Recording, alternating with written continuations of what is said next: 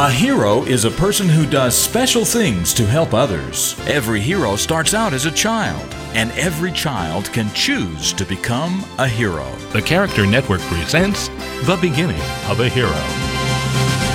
It would be two more years before Linda's oldest brother would be home from prison.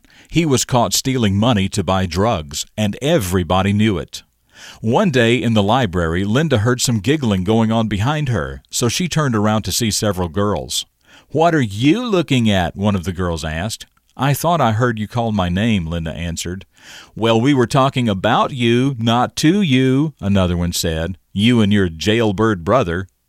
The girls all giggled again, and Linda felt very sad. Well, Mrs. Holt, the librarian, had been sitting on the floor putting some new books on a low shelf. When Linda left the library, she stood up and surprised the girls. Why would you be so mean to Linda? I heard every word you said. One of the girls quickly spoke up and said, I didn't say anything. But Mrs. Holt assured her that she was just as much a part of hurting Linda as the rest of them. She had laughed along with them and certainly had done nothing to stop the hurtful conversation.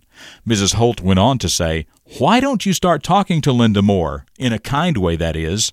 Linda is not responsible in any way for the bad choices her brother made. So stop hurting her and become her heroes by making school a better place for her.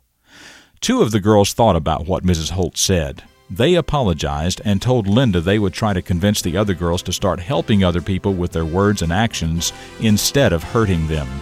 And you know, that is exactly what they did. I'm Jim Lord. That's what I know about the beginning of these heroes, and I know that you can become a hero too.